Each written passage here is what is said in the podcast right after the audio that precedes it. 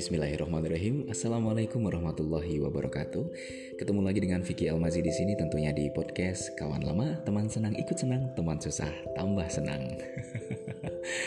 Alhamdulillah ya, pada kesempatan malam hari ini Vicky bisa hadir kembali menyapa uh, sobat kawan lama di mana pun anda berada, tentunya di channel podcast kesayangan kita semua kawan lama. Udah lama sih sebenarnya pengen Vicky itu uh, bikin episode baru karena kemarin sudah lama hampir satu minggu kita berjalan dan tidak ada perkembangan.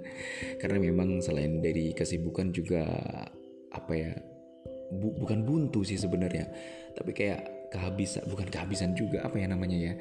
Ya memang mungkin ini kali ya uh, males aja kali.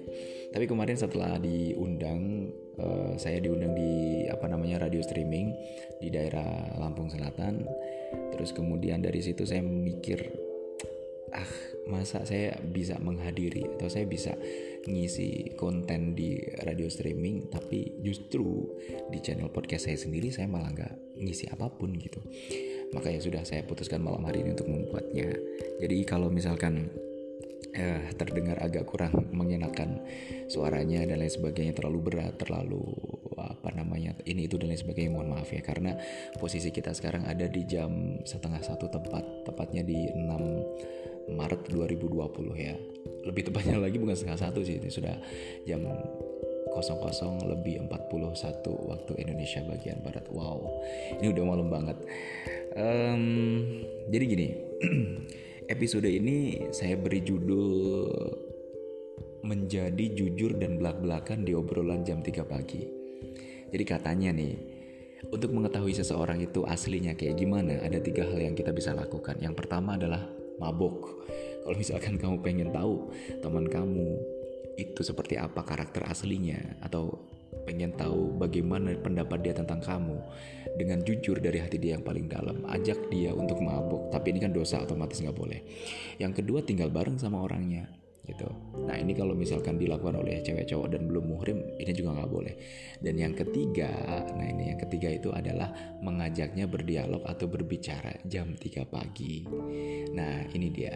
Jadi pembicaraan jam 3 pagi uh, lebih populernya kalau di luar disebut sebagai 3 AM conversation adalah jam-jam bego di mana orang suka tiba-tiba membicarakan sesuatu yang biasanya secara normal tidak mereka bicarakan mungkin karena udah capek kali ya jadi ngomongnya nggak pakai mikir atau apa saya nggak tahu pembicaraan jam 3 pagi ini jadi sesuatu apa enggak kalau di Indonesia tapi kalau di luar negeri 3M conversation ini sering terjadi.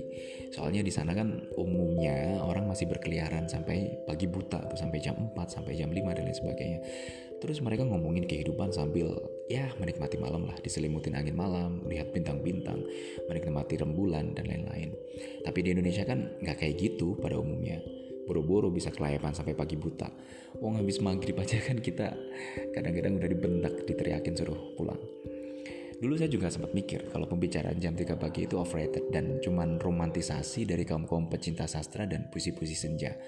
Tapi ternyata setelah mengalami magicnya sendiri, saya jadi percaya kalau sepertinya memang ada sesuatu yang membuat jam 3 pagi itu begitu sangat istimewa. Jadi ceritanya gini. saya punya seorang teman.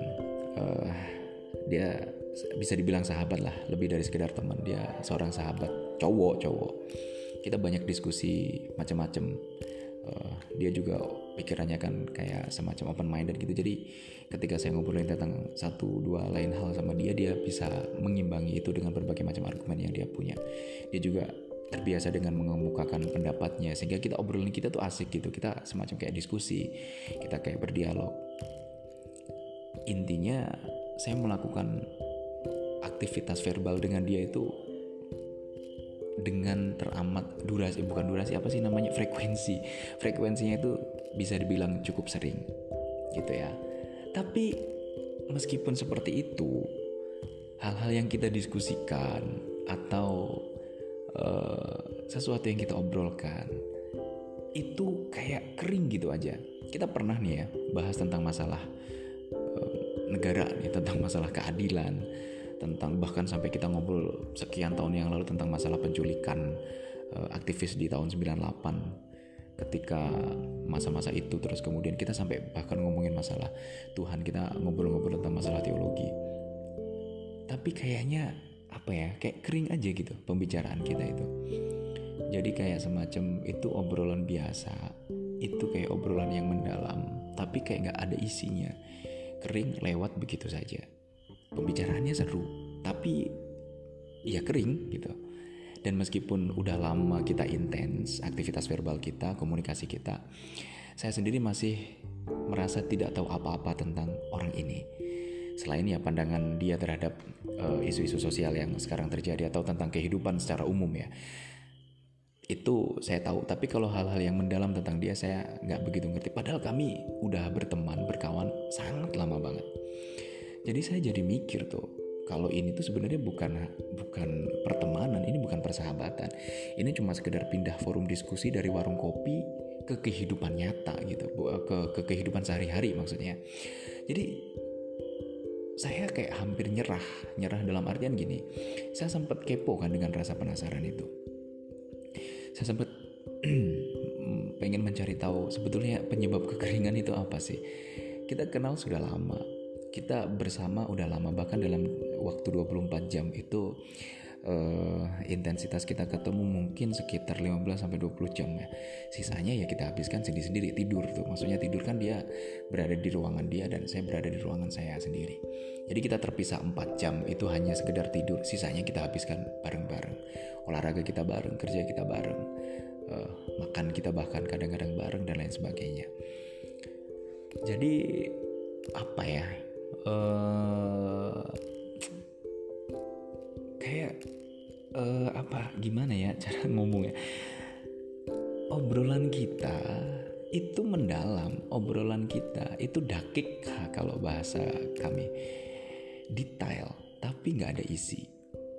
Hanya sekedar obrolan gitu aja. Sampai pada akhirnya seminggu yang lalu kalau tidak salah posisi saat itu saya lagi ada nggak bisa tidur lah lagi ada kerjaan saya nggak bisa tidur sampai pada akhirnya saya harus memutuskan oke lah saya coba berdialog dengan Tuhan. Uh, dan ketika saya bangun selesai melakukan aktivitas itu saya menemukan sahabat saya juga sedang melakukan hal yang sama dan dia juga sudah melakukan hal itu sehingga akhirnya kita ngobrol-ngobrol aja deh. Pas posisinya sekitar jam setengah tiga atau jam tigaan saat itu. Kita ngobrol ngobrolin banyak hal ya masalah-masalah ringan lah. Dari mulai sepak bola sampai politik dan lain sebagainya. Sampai pada akhirnya kita kehabisan topik. Dan otak kami kayaknya sudah nggak mau lagi diajak berpikir serius. Nah di sinilah tiba-tiba kami saling bercerita tentang sesuatu yang sangat personal. Kami mendapati diri kami berbicara tentang keluarga cita-cita tentang harapan tentang ketakutan yang selama ini kami hadapi dan lain sebagainya. Jadi ajaib kata saya. Ini jam 3 pagi. Tapi kenapa bisa sampai sedetail itu, sampai sedakik itu, sampai sedalam itu?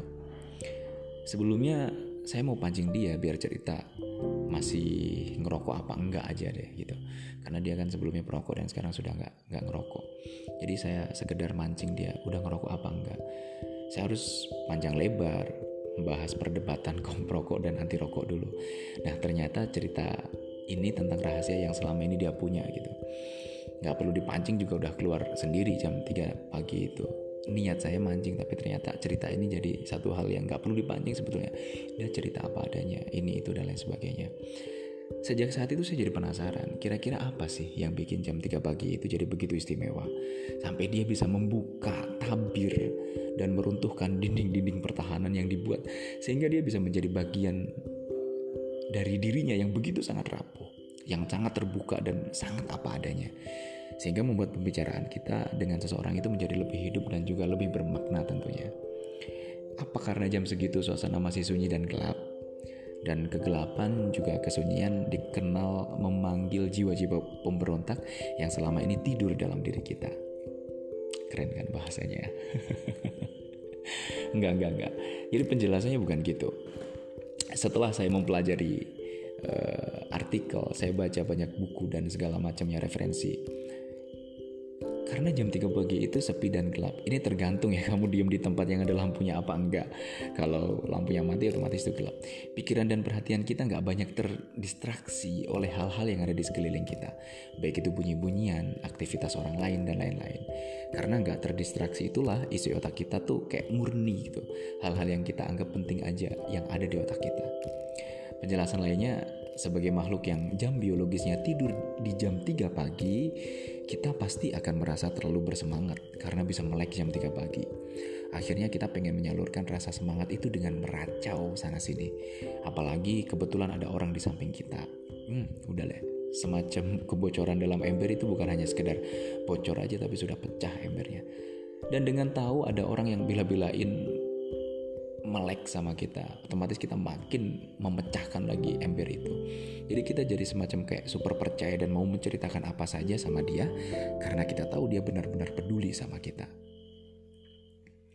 atau sebaliknya karena melek sampai jam 3 pagi kita lalu merasa capek secara fisik dan mental jadinya kita nggak pengen lagi merumitkan sesuatu jadi kita cenderung ngomong hal pertama yang ada di dalam otak kita. Makanya kita bisa jujur banget kalau ditanya apa aja soal soal hal-hal pribadi. Ya soalnya itu tadi males mikir. Kita juga bisa jadi ngomongin hal-hal yang selama ini kita pendam. Karena kita pikir bakal bikin orang nggak nyaman.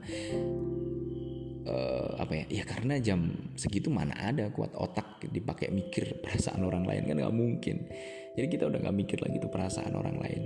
Nggak mungkin lagi kita mikirin bodoh amat deh lu mau sakit hati atau enggak. Karena jam 3 pagi itu seluruh organ tubuh kita termasuk pikiran itu mengalami satu hal yang dinamakan dengan apa namanya ya? Kita ada pada kondisi yang sangat lelah banget secara fisik dan mental seperti yang sudah saya kasih tahu sebelumnya tuh. Nah terakhir karena ceritanya udah nggak pakai mikir maka kita akan melampiaskan keinginan kita untuk berbicara tentang diri kita yang selama ini ditahan-tahan karena takut dibilang narsis atau apalah gitu. Kalau misalkan dalam keadaan normal.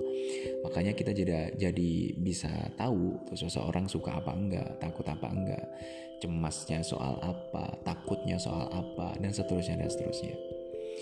Jadi perlu diingat manusia itu aslinya suka banget berbicara soal dirinya sendiri tapi di masyarakat yang semua orang suka berbicara tentang dirinya sendiri, seringnya kita nggak dapat kesempatan atau giliran untuk membicarakan diri kita karena harus mendengarkan mereka. Karena saking banyaknya itu tadi. Jadi masing-masing dari kita punya idealisme atau masing-masing dari kita itu punya uh, pendapat bahwasanya diri kita ini paling keren paling mewakili kalau misalkan kita dalam keadaan sedih kayak seolah-olah kesedihan kita inilah kesedihan yang paling mendalam yang mana orang lain tuh nggak boleh ngerasain kesedihan kita. Atau justru sebaliknya kesedihan kita nih harus dialami sama orang lain karena inilah kesedihan yang bermakna. Tapi pada hakikatnya apa yang kita rasakan itu tidak bisa kita ceritakan. Kenapa? Karena masing-masing orang punya pendapat yang sama. Masing-masing orang merasa saya atau orang lain harus mendengarkan. Sehingga kita tidak punya kesempatan untuk mengutarakan apa yang seharusnya kita ingin utarakan. Nah, jam 3 pagi itulah waktu di mana kita meluapkan segalanya. Jadi kalau saya secara pribadi setuju sih. Kalau mau tahu orang itu seperti apa, ajak dia bicara jam 3 pagi. Jam 3 pagi ini jadi sejenis waktu untuk saling menemukan tentang diri kita dan orang lain. Inilah yang kemudian terjadi antara saya dan sahabat saya tadi itu. Tapi kalau dipikir-pikir lagi ya, ini jadi masuk akal. Kenapa Allah itu meminta umatnya berdoa di sepertiga malam alias jam 3 pagi. Itu pasti. Karena di jam itu umatnya lagi jujur-jujurnya.